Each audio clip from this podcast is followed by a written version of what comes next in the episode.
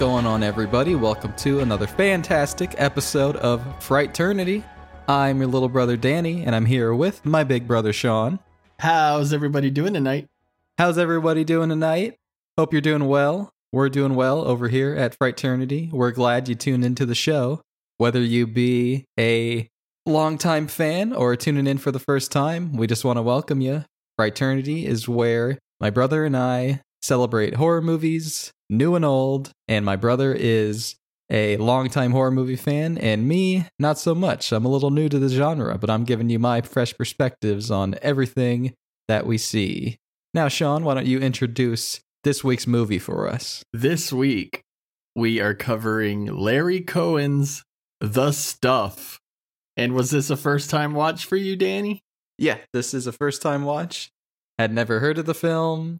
So, yeah, this is all new to me. I really don't have that much to say about the stuff. I guess I'll start out by saying that I respect the hell out of Larry Cohen. I've owned a great deal of his movies on VHS, as well as now on Blu ray. I definitely think Larry Cohen's films belong in any self respecting horror movie collector's collection. But if I'm being entirely honest, Larry Cohen films have always been more miss than hit with me. No one can deny that Larry Cohen films have a certain style. They're very pointed in their political and social commentary, heavy on satire, while being a little light on the actual horror, but still fitting squarely in the B movie realm. They're like sophisticated Troma films. I think that's the best way to describe them. They're B movie horror films with strange plots and decent special effects, but they're highbrow films. And I guess I'm just a lowbrow kind of guy when it comes to cult movies. Another issue for me when it comes to Larry Cohen films is I'm just not a big fan of Michael Moriarty. He simply doesn't do it for me. Although I will say I think he's great in the stuff. And I don't want to sound too negative, I do think Larry Cohen is a great writer. I think he's a better writer than a director. And I tend to like the movies he wrote but didn't direct a lot better than his double duty efforts. But again, I'm not trying to shit all over the stuff. So why don't we get right into it and discuss this movie? Yeah, whether you be sophisticated or not, let's dive into Larry Cohen's The Stuff. But before that, I just wanted to say you can follow us on Twitter our handle is at Frighternity. That's at Frighternity. Go over there, like our tweets, retweet us, keep up to date with everything we're doing over there. That's where you get the most updates out of what Frighternity has in store for you.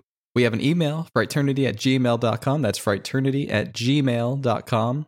You can send us questions, comments, anything at all. We'd love to hear you. And we have a YouTube channel. Go over to YouTube, type in Frighternity in the search bar, and our channel will come up. So go over there, give us some likes, subscribe to us. It would really help us out.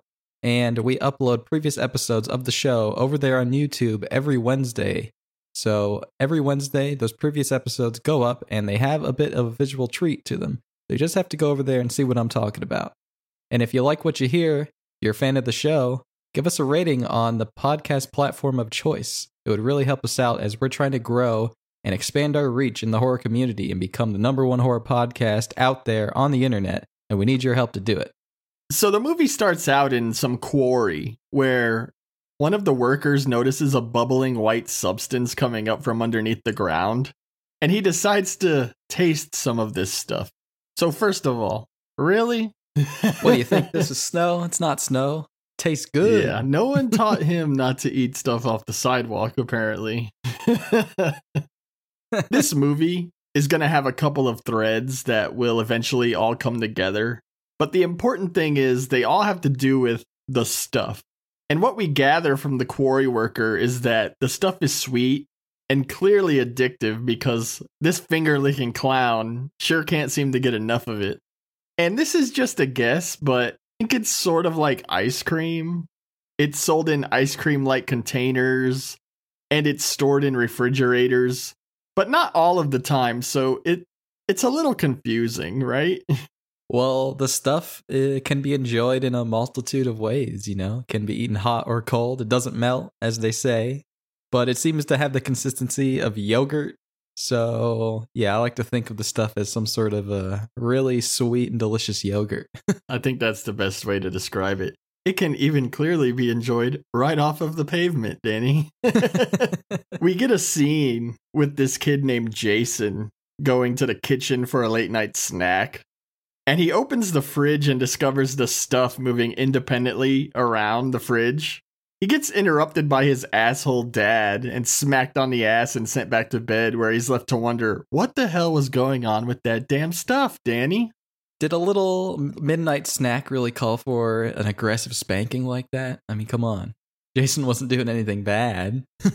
yeah, if there's one thing we're going to see more of, it's just what a couple of douchebags Jason's parents are, even pre stuff. Or are they pre stuff here or are they already tainted? I think I think they're mid stuff. They're like almost stuffies. Next up we find out that the ice cream industrial complex is none too thrilled with the stuff. And the big wigs have all gathered on a boat and are putting their trust in an industrial saboteur named Mo Rutherford, played by Michael Moriarty. Well, you said you don't like Michael Moriarty, but this is the only thing I've seen him in. But I absolutely love Mo Rutherford in this film, and I love his introduction here. He's instantly likable, but he's also a little bit untrustworthy. I'm a fan. But again, this is the only thing I've seen him in. I guess my issue with him is more often than not, he just doesn't come across as the lead to me.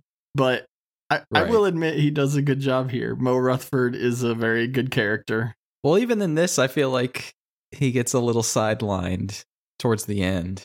Right, yeah, and all of Larry Cohen's films kind of have that ensemble cast feel to begin with, but Michael Moriarty is always in there somewhere with a spotlight darn near on him.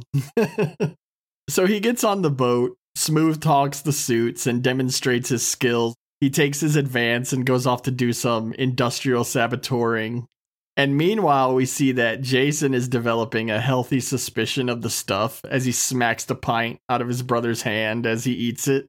But his family is not heeding his warnings. Low in calories, good tasting, and it doesn't even spot, and he just doesn't like it. Why do you sound like you're in a commercial?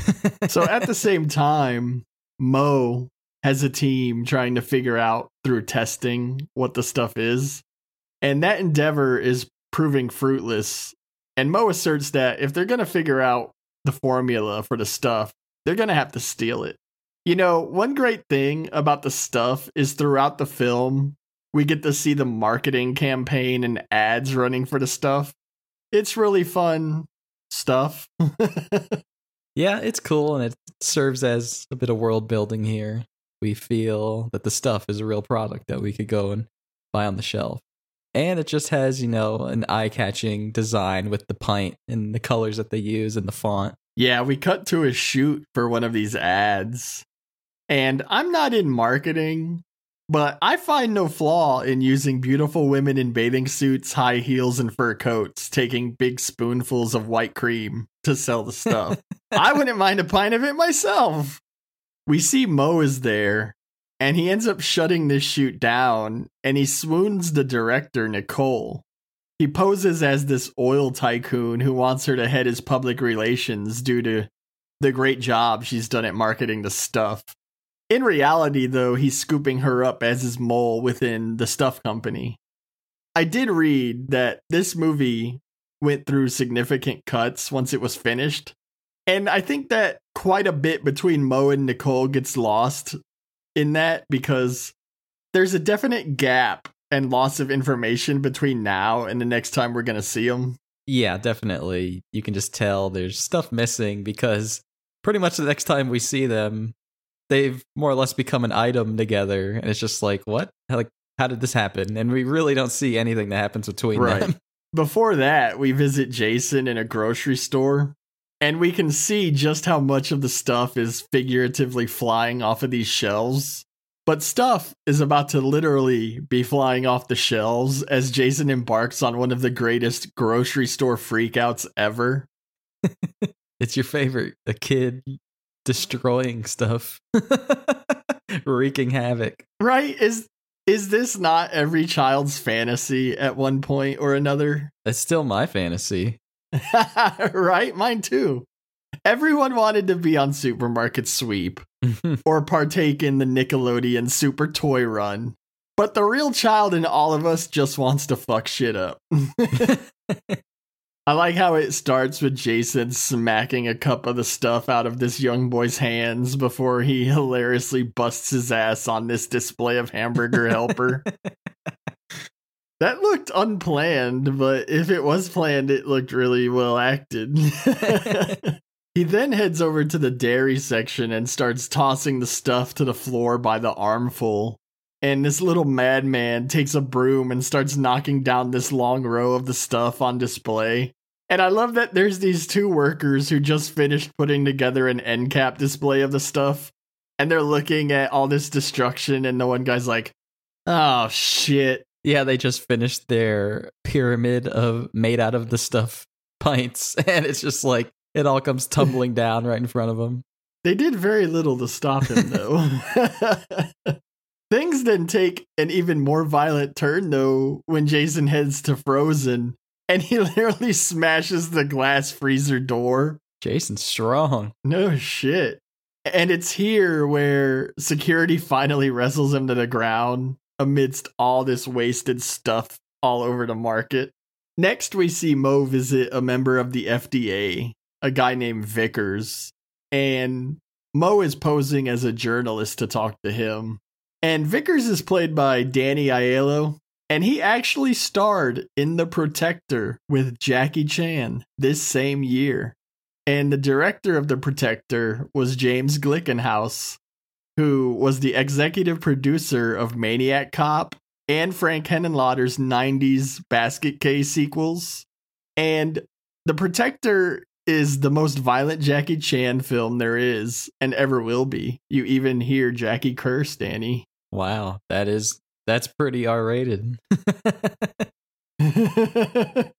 right?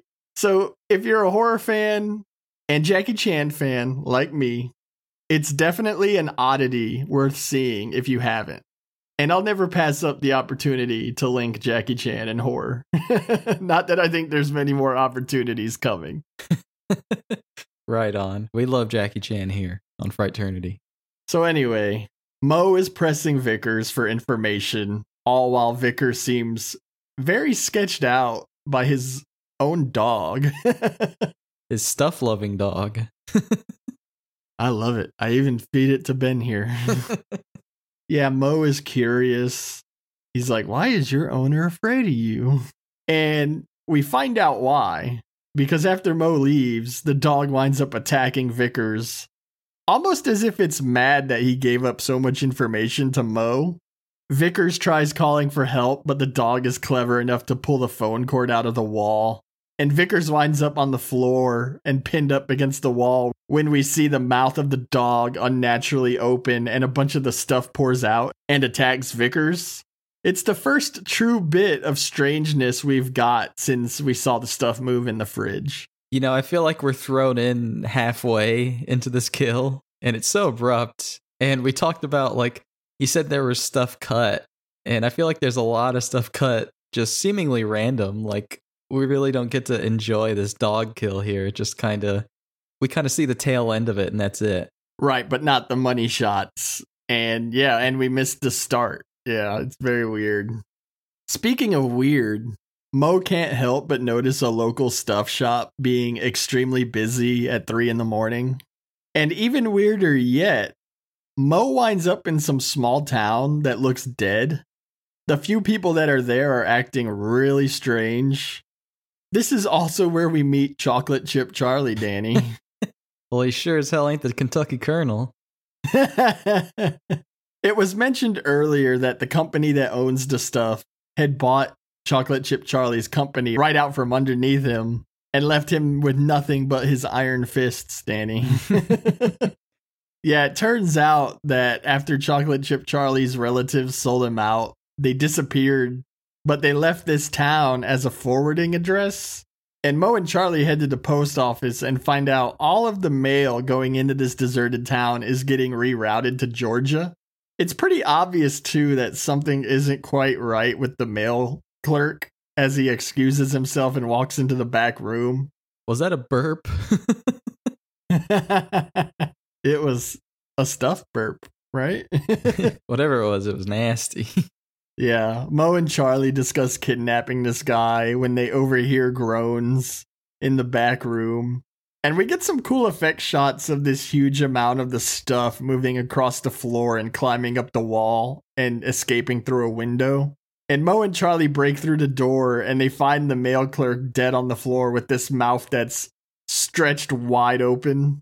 I like this little horror sequence here. You know, you've got our two leads right here coming to this small little unknown town and it's got this uneasy, mysterious atmosphere. You've got that great effect with the mail clerk's mouth. But I feel like the horror is just immediately deflated and they just run away and get on that boat. It never reaches the heights that it should. Yeah, agreed. And another issue I have is as closely that I was paying attention to this movie, I didn't know why they were in this town. Yeah, again, it there's there seems to be a lot of like plot stuff even left out too. I think what I put together is this must have been something on the paperwork that Vickers gave to Mo, but again, it's not explained. It's just kind of random. Right. We do see Mo punch that guy's jaw off, which is pretty cool. and we see Chocolate Chip Charlie punch a hole through a guy, and when the guy hits the ground, there's just stuff spurting out. yeah. So when people who eat the stuff are injured, they're basically hollowed out, but they have the stuff inside of them. So they just kind of crumble away, and then the stuff starts to erupt from them. yeah. Good uh, throat gurgling when that guy got his jaw punched off. Pretty nasty. Yeah, there's some decent gore here, but like I said, the the scene never reaches the heights that it should. Is it gore though? Because it's just cream flying out of these people. I love the sight of blood, but this is disgusting. yeah, so clearly there's quite the conspiracy going on here. The stuff wasn't so cut and dry to begin with, but now who the fuck knows, right? it's clearly nefarious, though, as we later see some stuff vendors attempt to orchestrate a hit and run murder of poor Mo. And like I said, this movie can be a bit frustrating because it can be so confusing because I had no idea who this guy that Mo visits next is. This guy named Mr. Fletcher, who winds up being the head of the stuff company. Yeah, I couldn't really follow this scene either. And I feel like the movie moves at such a breakneck speed. It's really easy just to get lost. And we're not completely lost. Like, we get the general vibe what the movie is going for, but a lot of the details just get lost in the way. And it's just weird, you know? It's such a it's such an oddly paced movie. Like it's fast, but it's not in a good way. so, Danny, do you know why they call Mo Rutherford Mo? Why? Because every time somebody gives him money, he wants Mo. well, I could kill you. Now, I know we're discussing. I know we're discussing gaps in this movie, but I don't think I want Mo of this movie. Yeah, that's the thing. I don't want Mo either. But I'm just saying, it, it, the complete package is lacking. Yeah, like I said, what I had read was Larry Cohen. He actually called them significant trims. And yeah, the movie does move at a breakneck pace, but it's at the expense of the audience knowing what the hell is going on. Right. So Mo and this guy, Mr. Fletcher, have this brief discussion on the stuff with no pretenses. And Fletcher also makes an offer to Mo to get him to go away quietly. But we then see Mo coming clean to Nicole as she's distraught over learning the truth about the stuff, and she's regretting her marketing role in popularizing it. Apparently, she even named it Danny. And then Mo takes Nicole to his lab, where one of his scientists shows him a newspaper article about Jason and his spectacular supermarket freakout. And Mo is now intent on meeting this young man. We then get this great commercial for the stuff that features people in gym clothes dancing around alleys with stuff graffiti all over the walls. They're dancing on a basketball court with basketballs. enough is never enough. Yeah, delightfully 80s commercials here. Oh, yeah. And we see that Jason has been grounded in his room, and his family is now acting pretty strange. They've thrown out all of their food. They've gone strictly stuffed, Danny. Yeah, Jason's mom's already lost five pounds. his dad attempts to give him some stuff and goes on about benign bacteria and living organisms in food. There's living things in our bread. It's called yeast. yeah, I love Jason's family just coming off as super creepy in this film, especially his dad. Just, we eat living things all the time, Jason. It's good for us. Kills the bad things in our body. we don't get tired now that we're on a healthy diet. but Jason, the smart kid that he is, he doesn't buy this shit for one minute. And his brother stops him from running away. And they give him some stuff and send him to his room. And Jason winds up dumping the stuff in the toilet and flushing it, as we can see it attempting to crawl out of this predicament. it's sticking to the toilet, trying to climb out, and Jason flushes it away. I really love the shot of the stuff filled fridge and the mom, dad, and brother just staring at it lovingly. but Jason winds up filling this tub of the stuff with shaving cream. And he eats that in front of his family to convince them that he's become one with them and the stuff. And he manages to fool them long enough to escape the house, but his family gives chase. Fortunately for Jason, Mo arrives just in time for Jason to hop in his car and escape. And Jason pukes in the back of Mo's car and apologizes, explaining he just had to eat shaving cream. yeah, I wonder how bad shaving cream is to ingest. Can't be worse than the stuff, though. I was definitely cringing. Danny, everyone has to eat shaving cream once in a while. so, our trio of Jason, Mo, and Nicole travels by private jet to Midland, Georgia. And Mo leaves Jason the rest in the jet with the pilot as he and Nicole go to get a private tour of the distribution plant. They pass Mo off as Nicole's assistant and inform the plant operators that they intend on shooting a new stuff commercial inside the plant with the actual workers. I love this one dickhead worker who tells Mo, You shouldn't be taking pictures in here. And he snaps a picture of him. I love we see the stuff getting put into the pints and we see it like bubbling and farting. All this scene does is allow Mo to do some surveillance, but it still doesn't reveal the secret of what is the stuff, which is what they're really after here. And then all of a sudden, back at the jet, the mail clerk makes an appearance and apparently murders the pilot with the stuff and then floods the plane with the stuff and causes Jason to have to run away.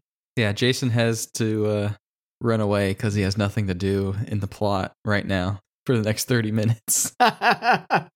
yeah, he makes it to the plant, but then he winds up getting locked in the empty tank of a tanker truck. How he manages this, I don't know.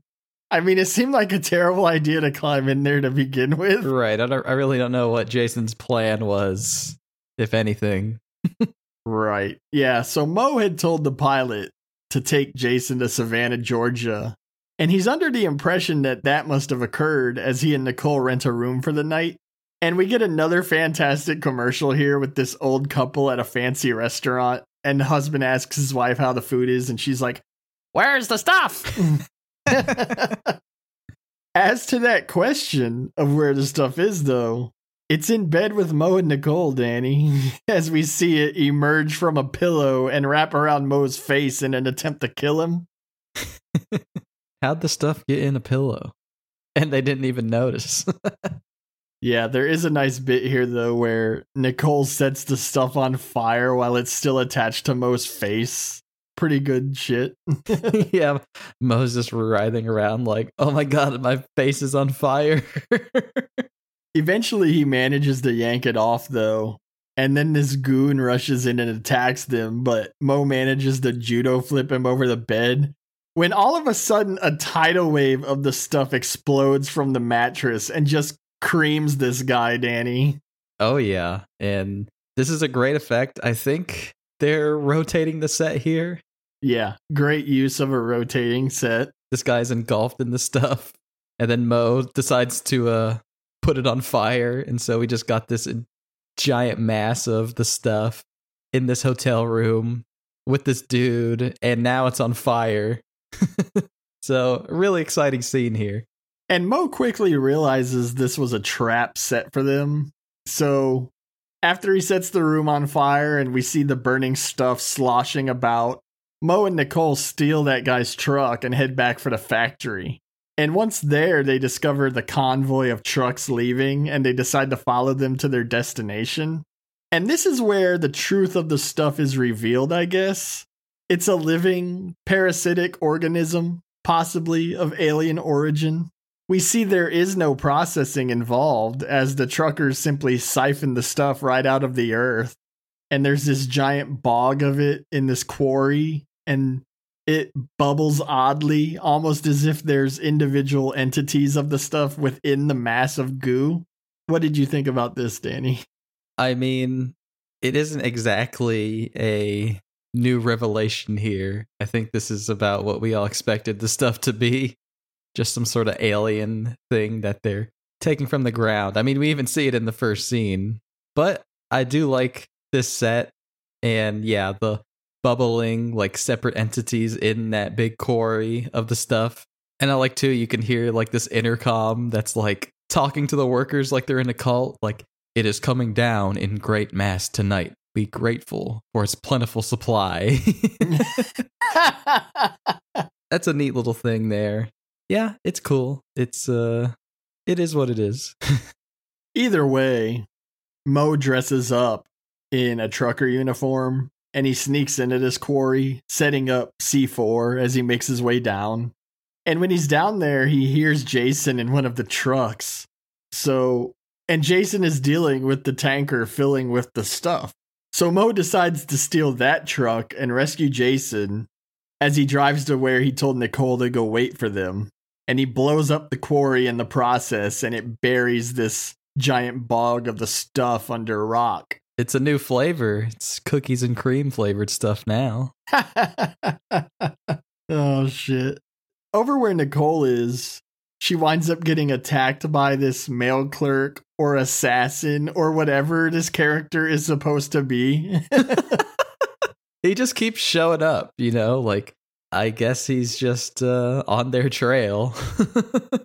he was at the plane, now he's here. He followed Nicole. Yeah, she manages to fight him off by gouging at his eyes, and he falls to the ground just as Mo runs over his legs with the truck, obliterating him. And for some inexplicable reason, this guy's head gruesomely implodes. And I think it's safe to assume that that was the end of this guy. yeah, again, it bursts open, but it's like a dry explosion. Very strange. Very strange. So our heroes have a truck full of the stuff now, but Mo is unsure of where to take it. He has to avoid small towns because they could be completely taken over by people who have all consumed too much of the stuff. So out of nowhere, Mo decides to recruit this retired US Army colonel to assist him in defeating the stuff and its grip on America. And this shit just comes out of nowhere, Danny. Yeah. Uh it's such a boring turn for the film too in my opinion. And i don't think it even fits with tone or the message. There's no faster way to kill the momentum of a film than to introduce the military in my opinion. Yeah. The only thing that makes it kind of work for me is seeing paul sorvino take on this role. It's the type of role that you don't often see him in and while he's here, he does truly bring the ham and cheese. yeah, he hams it up, but I felt like the movie wasn't as hammy as they thought it was before this, and now it just feels like off-putting to me. I don't know. I'm not a fan of this turn in the uh, last bit of the film. Yeah, luckily we don't have to spend too much time with it because we get this militia invasion of the distribution plant. Unfortunately, it isn't much of a fight because the soldiers discover the employees all dead, possibly by suicide. As it turns out, though, all of the employees were hosts of the stuff, and the stuff fled their bodies, killing them and leaving their hollow human husks behind. The colonel demonstrates this by smashing one of their faces in, and it just smashes and caves in like a porcelain doll. I really do like that sequence. Nicole and Jason wind up fleeing this gruesome sight, but they wind up having to escape a massive stream of the fleeing stuff. And we get some good miniature work of the stuff breaking through walls and tall stacks erupting before it dries up. And there's not much else that can be done here. Yeah, I love when it bursts through that wall and takes those two guys down with it. yeah. It's almost like a blob movie for the briefest of moments here, right? So, like I said, there's not much else that can be done. So, the plan becomes informing the public of the dangers of the stuff by using the Colonel's privately owned public radio stations. Before they can get on the air, though, we get one of the better special effects sequences in the film when Chocolate Chip Charlie shows back up and he tries to help writing what they're going to say. And he manages to get alone in a room with Nicole and he grabs her and starts convulsing as his mouth stretches and opens wide, and the stuff begins to spew from Charlie's mouth. And right as Jason enters the room, Chocolate Chip Charlie's head just explodes, and stuff is just filling this entire little room up. Yeah, great effects on Chocolate Chip Charlie's face. I mean, if you search the stuff on Google Images, this scene is all you're going to see, really.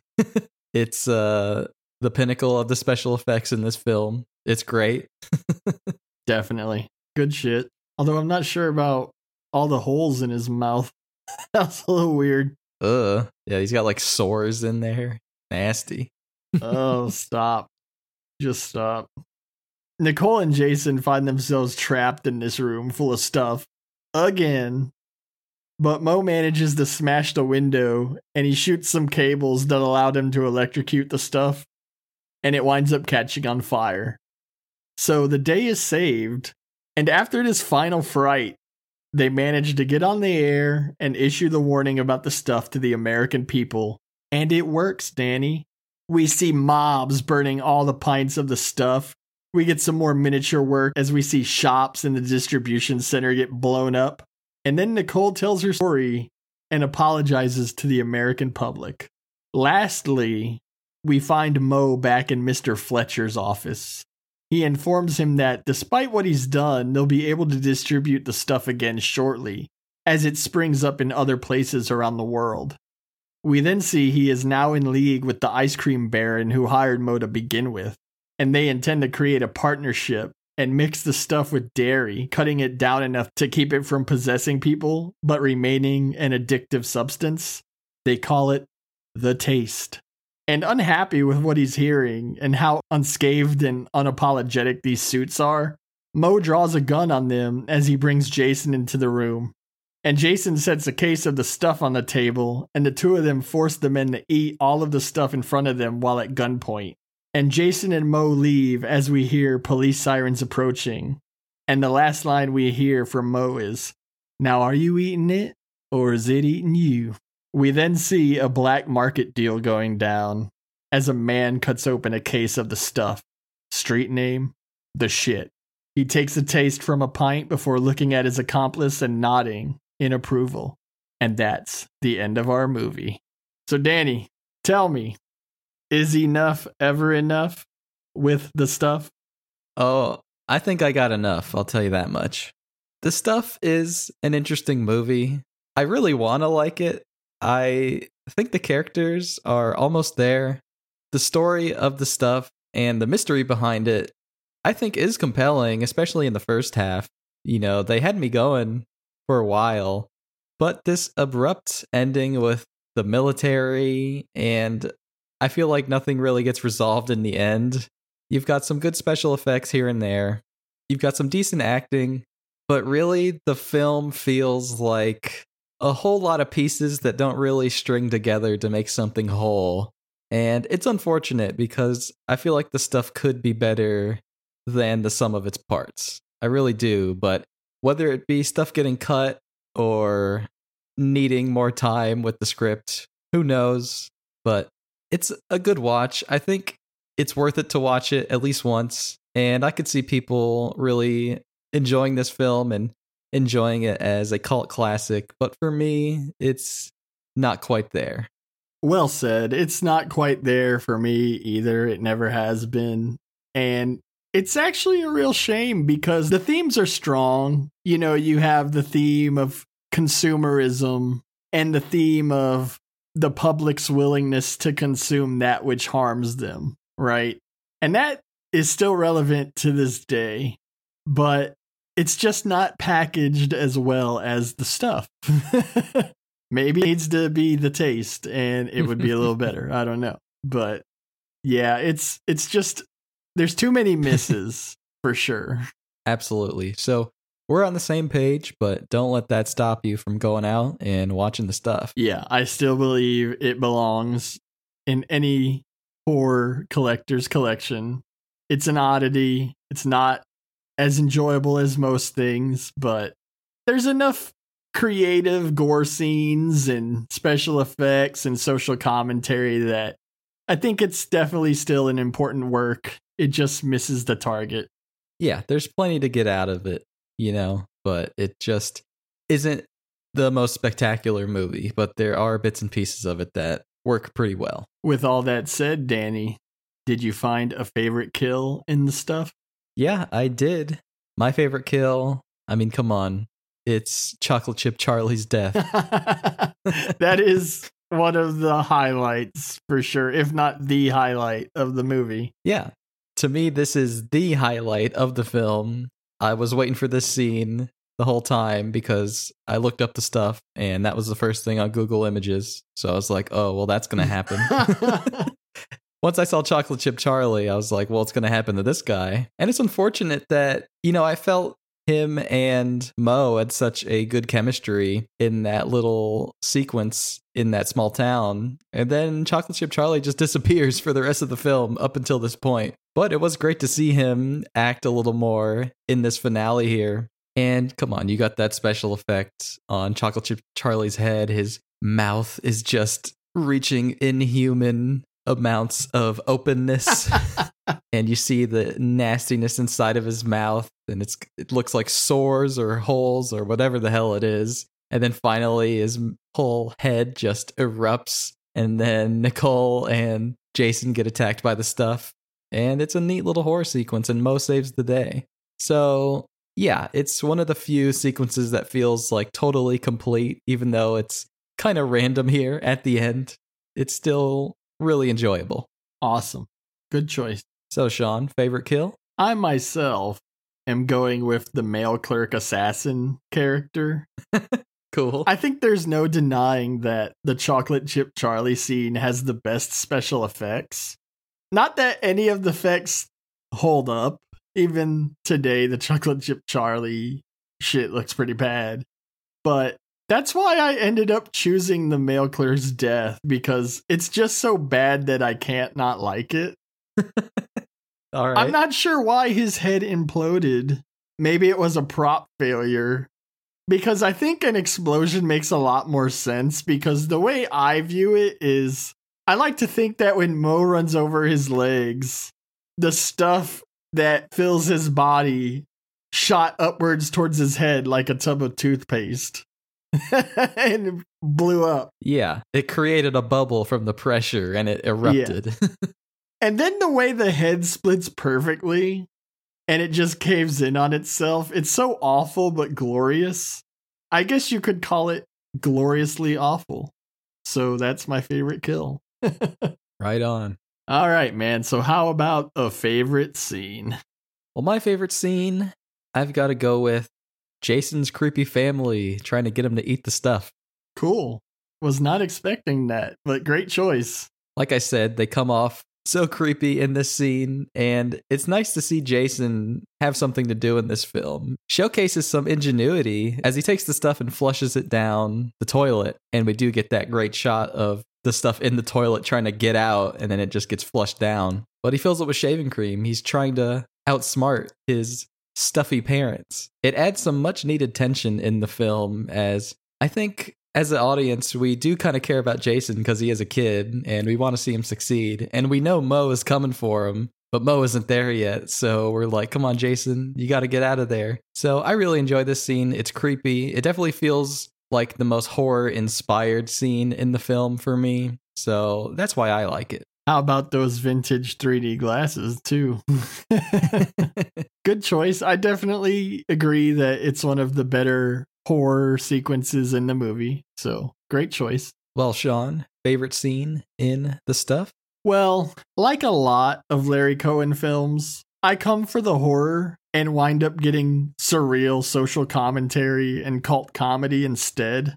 And while that isn't entirely a bad thing, the lack of horror does leave me wanting. A scene that doesn't leave me wanting in the horror department is when the soldiers infiltrate the distribution center and find all the workers dead. And these aren't just bodies laying here, but rather the husks of those who had been consumed by the stuff. It's a creepy little scene, and then we get a head implosion that actually is good. There's also some fantastic expressions on some of the corpses' faces. But the best part is undoubtedly when the colonel slams the butt of his gun down into that head and it just caves in. And we even see this blast of red mist from dried up dusty blood. And how about that line from Michael Moriarty when he's like, You think you can just shoot what you don't like? Well, what if what you don't like is inside you? when I was doing my notes, I was just flowing, and those were my thoughts on my favorite scene. But you know what? Fuck that. It's Jason's freak out in the supermarket. Let's wrap this up because I'm going to throw some yogurt right now. Yeah, well, that's our thoughts on the stuff. Whether it be the shit or just shit is up to you. I think we lay somewhere in between. But tune in next week for some more horror from your favorite hosts at Frighternity. Yes, indeed. We hope enough is never enough when it comes to Frighternity. Have a great night. Thanks for listening and have a great night.